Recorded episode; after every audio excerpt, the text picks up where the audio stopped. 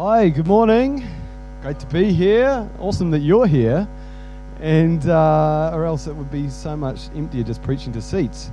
So, yeah. Hey, um, I just, during the worship as well, I just felt like um, that I just was thinking back to Samuel. You know, Samuel in the Bible when he was a, a wee child, and he was um, someone who grew up in the house of the Lord. Hey, Ruth. And uh, he he had this encounter with God. He was sleeping one night, and God just kept speaking to him. And and then Elisha told him, no, Eli told him to speak. You know, say you know, speak because your servant is listening. And um, so Samuel, you know, next time God spoke, Samuel said, "Speak because your servant is listening." And and um, God spoke to Samuel. And there was this connection, there was this relationship that just clicked into place because he heard the voice of God. And I just felt like this morning that there's some people there that need to grab a revelation that God wants to speak to you. And I think, Josh, you even you touched on it. Someone said something about God speaking over us this morning. And I just want to even confront anything that you've ever said over your life that is like, I can't hear God's voice. Because you can and you will. So, how about we just break that? Let's just join together on that right now. In Jesus' name, I just break that curse or that self curse of saying, I don't hear God. We break that off every ear of, and every eye of every heart that we are a people who hear the voice of God. We are all now kings and priests. We just thank you for that. We take that, Lord. We take new revelation for every single person in this awesome family, Lord. Thank you, God. Thank you that you want to talk to us. Yeah, yeah, that's good. Say, I can hear God's voice. Voice. hey, over um, over the summer, I um, I read a couple of books uh, by Bear Bear Grylls. I think that's his name. And uh, man, I was inspired. It's just so. I've been telling every guy I have a conversation with, like, if you read this book, Blood, Sweat, and Tears, just so so awesome, so manly, and it's Bear's going around having all these incredible uh, adventures, and you just get the inside of his life. And he's a Christian as well, and so there's some real nuggets in it. And uh, he's just off there in his sphere of influence, just bringing the kingdom. And so, really, really good read. And so, the next book I actually bought was another Bear Grylls book. I was like, I'm going to stay on this role. And uh, I, I bought this book um, called like World's Greatest Escapes. And uh, I've got a story from it this morning that I want to I want to share uh, with you. And it's about one of the most famous escapes in World War II. And it's called, there was a movie made about it called The Great Escape. And um, it was basically, it started in this uh, prison camp in World War II, and it was called uh, Stalag Luft. It was a uh, POW camp for originally for airmen who had been downed and they were officers and they were going. they'd actually get quite well looked after. They would have like a movie cinema there and they would just have all these kind of perks that other prison camps didn't uh, kind of get to uh, enjoy. And the actual camp uh, owner or director, he was actually quite a nice German. So that was, that was good. But these guys, they still knew it was their duty to escape. Well, I know this camp is good, you know, there's some good things about it, but I know that there's more for me. You know, I know that there's freedom on the other side of those fences. And so there was a squadron leader called Roger Bushell, and he hatched this plan of incredible boldness, to, and um, he went to the escape committee with it. And he wanted to dig, they had a, yeah, they had an escape committee, and they wanted to dig three tunnels simultaneously, or simultaneously, depending what island you come from, instead of one. Reason, reasoning that if one tunnel was discovered, the Germans would uh, be unlikely to suspect that another two were being dug. And so three tunnels would also allow more men to escape. Bushell believed that he could get more men out than ever before 200 men.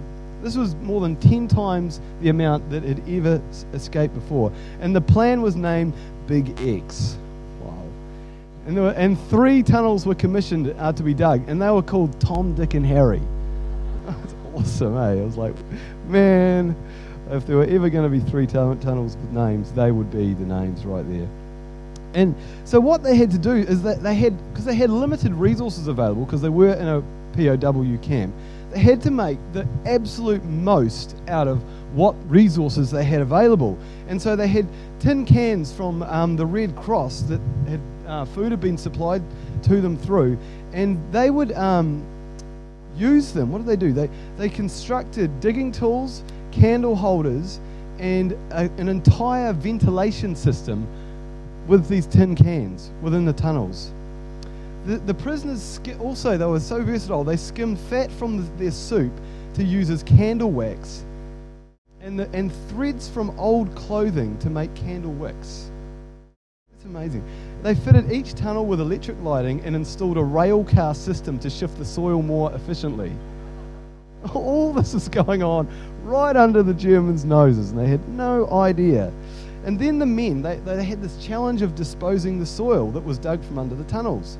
The prisoners carried the, small, the soil in small pouches made from socks, um, which hung from the bottom of their trouser legs.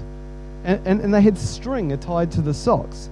And they would wear these great coats, you know, the big coats, to disguise the bulges in, the, in their pants and walk around the prison compound um, releasing the soil. And they had this kind of funny waddle because they, were, they couldn't walk properly and they were known as penguins. They like codename them penguins. And so, but more than 200 guys made around 25,000 trips from the tunnels to the surface to dump the soil. Isn't that commitment right there? For freedom, for the sake of freedom. 25,000.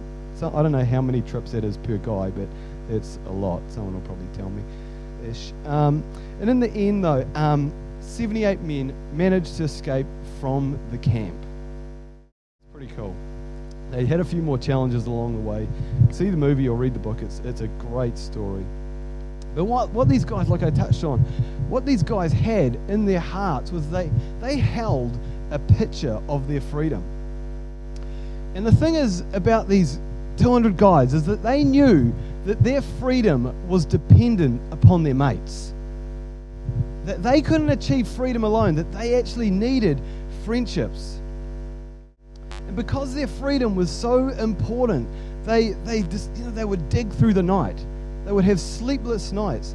They had to go, and they had to go especially deep because what the Germans had done, and they, they put this camp on a sandy yellow soil so that if they dug shallow, the, the, the, the tunnel would just collapse. So, and and they'd also put uh, wire around the perimeter of the camp, um, and that would detect noise. So any digging, the Germans would be alerted to. So they dug down to a depth of nine meters. When you think about an Olympic diving board being 10 meters, you know, the drop off, and you go, oh my gosh, I'm never doing that. Um, they went down nine meters and then dug and dug and dug. And I was thinking what it would be like to be a POW, you know, a prisoner of war. Every day you would wake up, you would go outside, and you would see the fences. You would see the guards with their guns. You would see the uniforms. Everything was speaking to a POW that they were stuck, that they were imprisoned, that they had limitations around their lives. And last week, Chris um, touched on the armor of God. Talked about in Ephesians 6:10, and I've got this verse actually stuck onto my phone. Every time I turn it on, it, I just it shows me it. It says, "Finally, be strong in the Lord and in His mighty power." In His mighty power, put on the full armor of God so that we can stand against the devil's schemes. For our struggle is not against flesh and blood, but against rulers, authority powers in this dark world. There's a spiritual war going on over our lives. There is a battle. I, I guess God looks down on humanity and he sees a lot of people that are in captivity, a lot of people that are in prison, a lot of people that are like POWs to the devil. And Paul gives us this amazing picture here he says, Hey, you know what armor's about? You wear armor when you're in a battle. You wear armor when you're on the offensive or on the defensive. You know, you've got armor because there's a war going on. If there wasn't a war, you know, he would have been like, hey, look, here's a remote. Is Sky, is it lazy boy. Here's your iPad. You just chill out. It's okay. You don't have to worry. But he didn't do that. He gave us these weapons, He gave us His armor, and He gave us His grace so that we could bring heaven to earth, so that we can see earth invaded and prisoners set free. And we've got so we've got this armor, but we've also got this choice in life is what's the posture that we're going to adopt? What posture do we adopt on Monday? What posture do we adopt, you know, Monday night, Tuesday night, Wednesday night? What posture is it? Is it do we realize that we're still in a war? Do we realize that we're still actually there's a kingdom and it says it suffers violence and the violent take it by force? That there's there's something for us to take hold of every day of our lives and push against. And we want to be a church that is progressing in the kingdom. We want to be a people that together see the promises of God fulfilled in our lives, don't we? Today, my message is called Kingdom Synergy.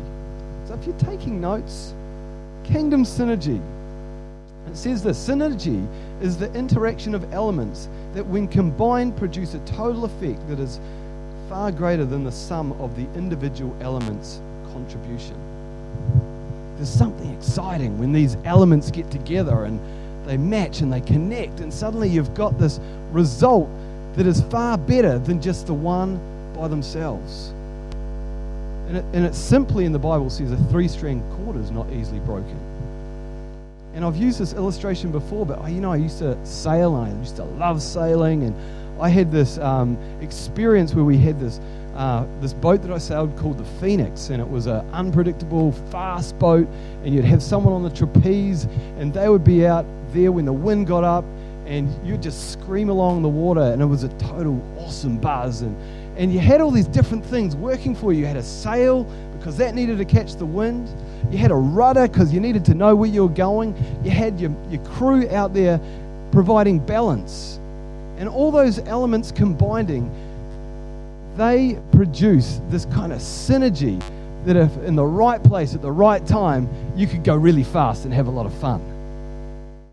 And I remember one day we were out on Lyttelton and we were hooning and this big nor'wester, and it was like, whoa! And suddenly we weren't hooning, and we the nose dug into the boat, and I got we got catapulted out over the sail, and it, and it was and we just capsized. It was like what went wrong? Because it just I just lost control. All of a sudden, I was like, whoa, lost control. And um, what had happened was that the the rudder pin had just come out. It just come out. and just like pop. I'm coming out now. I'm sick of this. Too hard.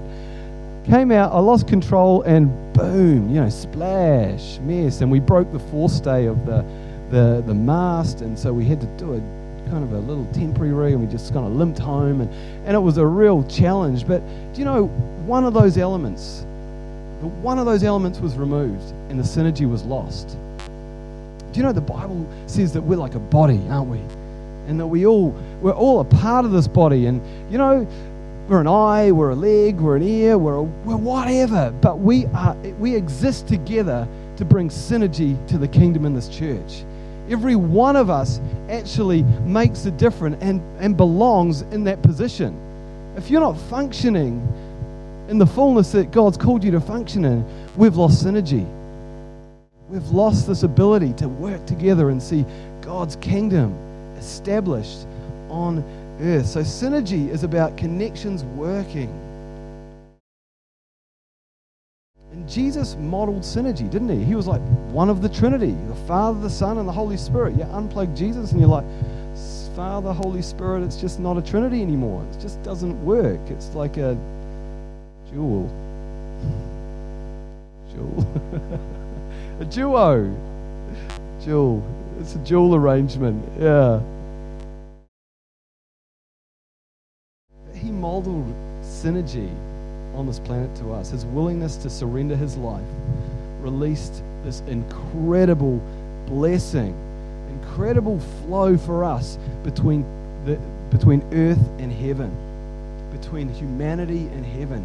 He, he, he called himself, I'm a gateway. I'm actually I'm the one, I'm the way, the truth, and the life. I'm I'm gonna right. If you walk through me, you've got synergy with heaven in your world. So Jesus became this incredible point of synergy in our lives. In Matthew 18, it says this Again, I tell you, in verse 19, if you've got your Bibles, Matthew 18, 19. Again, I tell you that if you, if two of you on earth agree about anything you ask for, it will be done for you by my Father in heaven. If two or more of you ask about anything, it'll be done. And then it says in verse 24, where two or three come together for yeah, come together in my name, there I am with them. There's something about being connected with other people that releases a greater dimension of the kingdom of heaven. There's something in the power of agreement. You know, and, and, um, and Deb and I, when we're when we're facing the hammer we're like, you know, we want it, we need to pray together. We need to establish our position again together as a couple that are going places with Jesus. We need to establish again who the head of the house is, you know, that, that being really Jesus. We need to really establish again. I know. I am a good man. You know, we value the power of agreement here at Thrive. We really, and we deeply value, I know Deb and I, we deeply value the friendships that we have in this church. See, you, you can't really have one, a deep level of one, without a deep level of the other. God is into friendship. God is into a relationship. God is into us agreeing together His blessing and purposes over our families, our workplaces, our community. He is into that kind of stuff. And, you know, just speaking personally here, like we've had times, Steve and I have had times when we've needed others in our lives. We haven't just wanted people to be around and just to support us, but we've needed and valued when people just like, we go, hey, look, I, need I need some help. I need to talk. I, I need someone to pray with me. I need to flick a text out and say, you know, I'm, I'm struggling here. Or I need you to come over and pray for our kids because I'm sick of sickness being in our family. And there's so many times where I think over the last few years where we have so valued the depths of our friendships because we can call these guys up and just say, look, I'm going through this. Will you stand with me?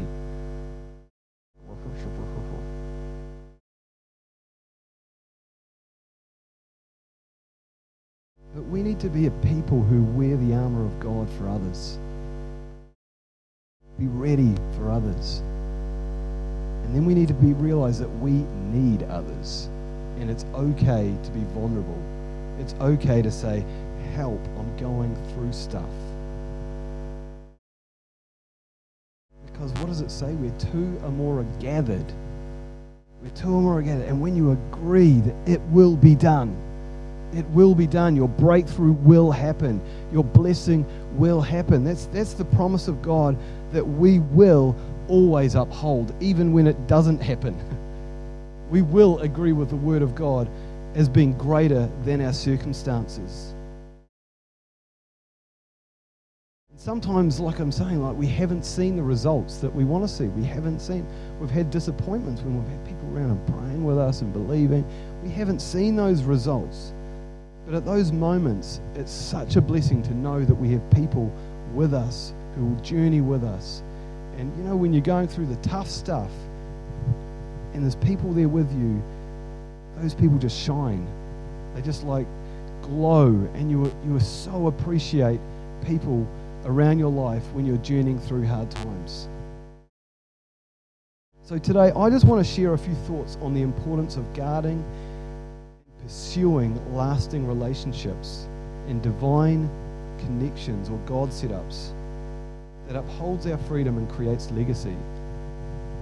Because these divine connections and lasting friendships, they will create a synergy in our community that will just go beyond what we could do on our own. See, Jesus showed us the importance of nurturing or fighting for relationship right through his life. The connections he formed created gateways of transformation into people's lives.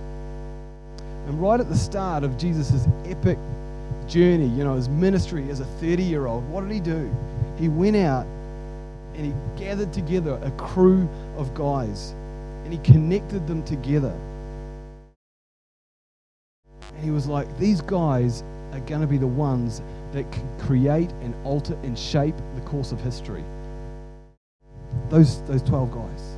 That was his, he started with 12, and his, his intention was that he would not just, you know, let them kind of go. He was like, I'm going to gather these guys around me and I'm going to journey with them. I'm going to disciple them. I'm going to love them.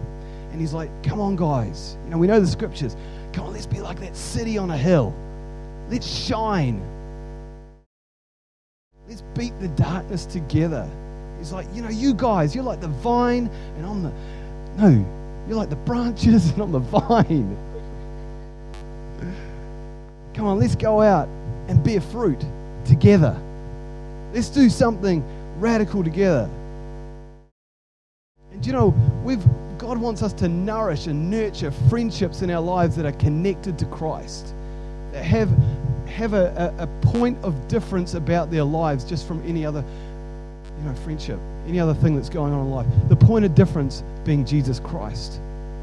Let's promote Christ in our relationships by upholding his values, by praying for each other, by going deeper and not just talking about superficial things. Let's promote Christ within the rest of our lives. See, the disciples, they were a bunch of hard cases. You know, uh, when James and John weren't accepted into a, they weren't accepted into a city, and it says Jesus, you know, set his face like flint to Jerusalem, and they were like, call down fire from heaven and like roast the lot. And then Jesus says, you know, Son of Man didn't come to destroy, but to seek and save the lost. And he's like, oh yeah, oh yeah, that's better. You know, these guys were learning along the way. They argued about who was the greatest. I'm great. No, I'm better than you. No, I'm better. See, got bigger muscles. Yeah. We laugh. But it's a question that we're all confronted with. You know, how am I still significant if I'm not the greatest? And then Jesus is like, hey, be like a little child, and then you'll be great. Like, oh, yeah, of course. I knew that, Jesus. But together, the disciples witness Jesus be totally indiscriminate to those that he ministered to, blessed, prayed for, embraced, cared for. They just witnessed him, they watched him, and their worldview shifted as they hung around Jesus. You know, you think of the stories when he met Zacchaeus, he embraced him, the good, the bad, the ugly on him. Everyone fits in Jesus' family. The woman at the well, you know, she's searching for something to fill her life, and the disciples are like, What? She's a Samaritan, she's like an outcast. And Jesus is like, No, I've got streams of living water that you would never thirst again. And they're like, Whoa, there's a new paradigm again. They just learnt from Jesus. You know, from the demon possessed boy to the rich young ruler, Jesus confronted what it meant to love, what it meant to give, what it meant to sacrifice. And he transferred his kingdom culture into the disciples that journeyed with him.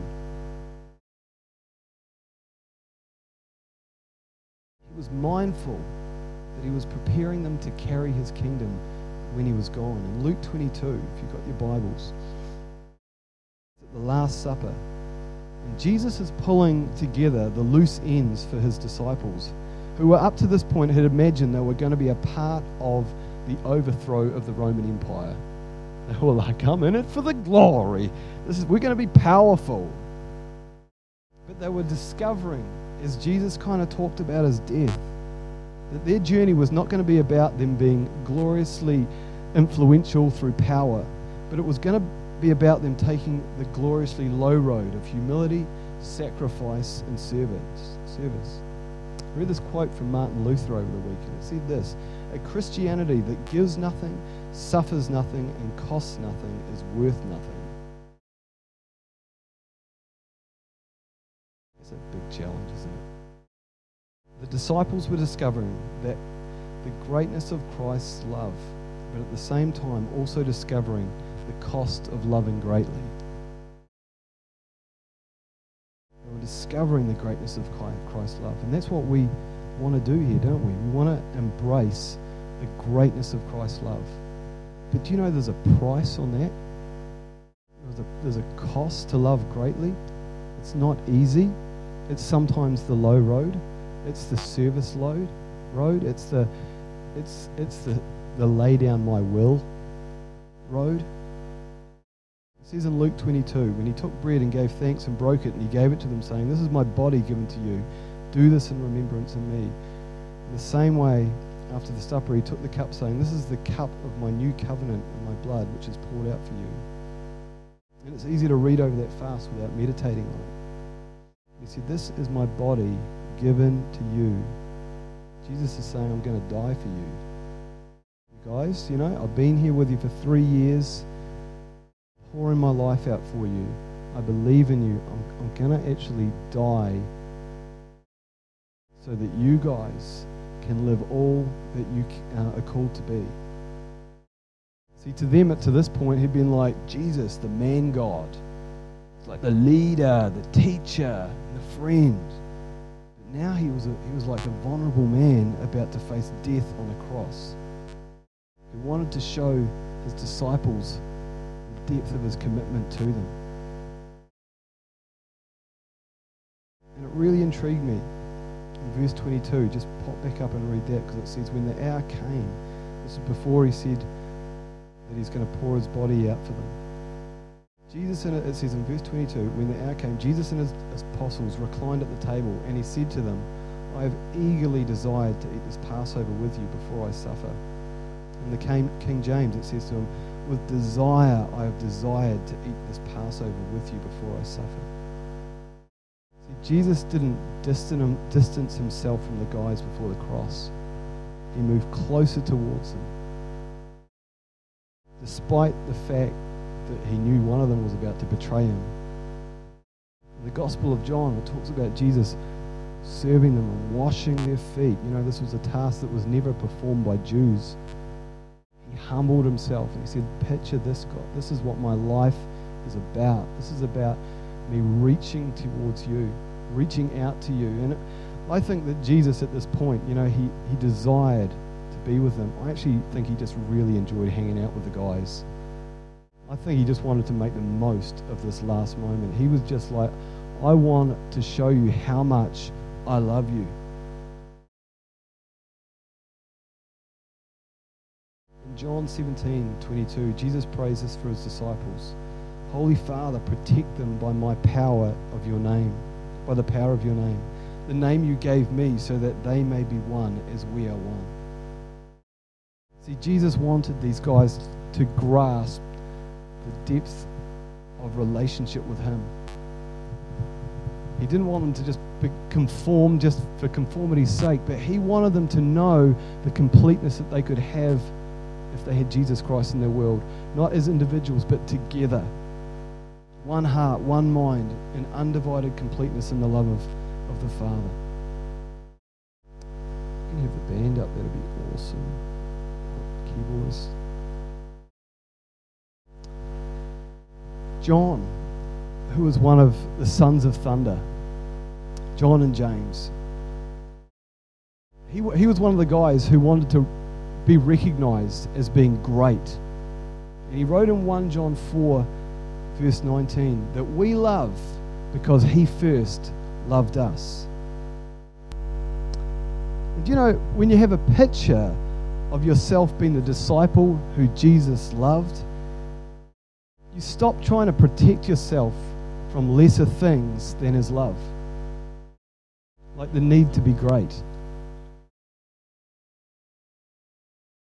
And when you have a revelation of his love, you can serve others without losing your dignity.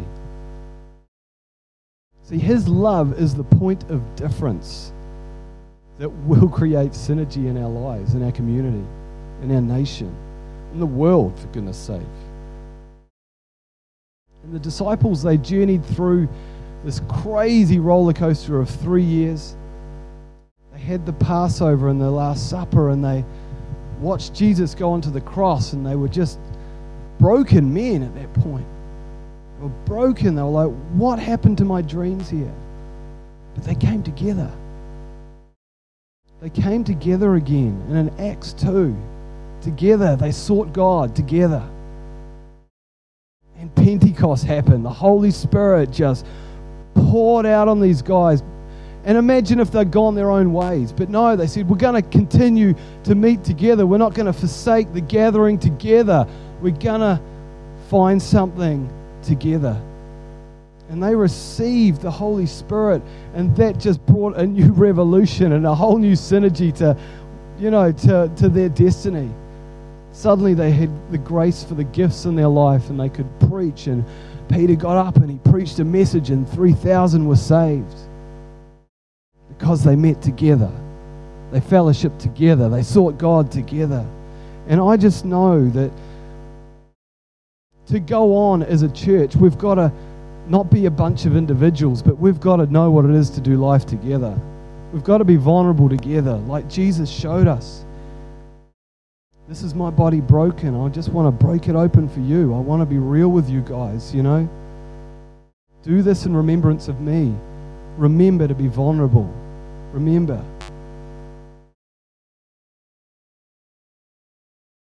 Let's just close our eyes this morning. Thank you, Holy Spirit. You know, I just want to ask a question. and I just want to I want you to ponder this as well. Just and it's a simple question, but it is this What would it take for you to move closer to God and to people? What needs to change? What needs to get out of the way? Because God does not want you to avoid people, He does not want you to avoid Him. I just know that some people here have just let obstacles in your life and things in your past become an, an excuse to not moving close to people again because of hurt, broken trust. But we want to celebrate you today. We want to celebrate the coolness of you, the personality that you have, the friendship that you have to offer, the grace and the gifts on your life. And we call you up call you up into the fullness of who you are meant to be in Jesus Christ. Today, as you're sitting there, if you know you want to move closer to God together and you want to su- surrender some stuff in your life, then I just want you to lift your hands and just go, Yeah, God, that's me. I want to move closer to you. I want to move closer to community. I don't want to be a prisoner of war anymore. I just want to know what it is to be free around people. If that's you today, just take that grace right now. We just release a grace for these people, Lord, to move out of brokenness, to move out of the past. And we just break those obstacles that have been there. We declare where trust has been broken that healing would flow. Where role modeling has not been as it should, Lord. Just a grace, Lord, to step into the heaven's DNA, heaven's purposes for their lives, God. Awesome name.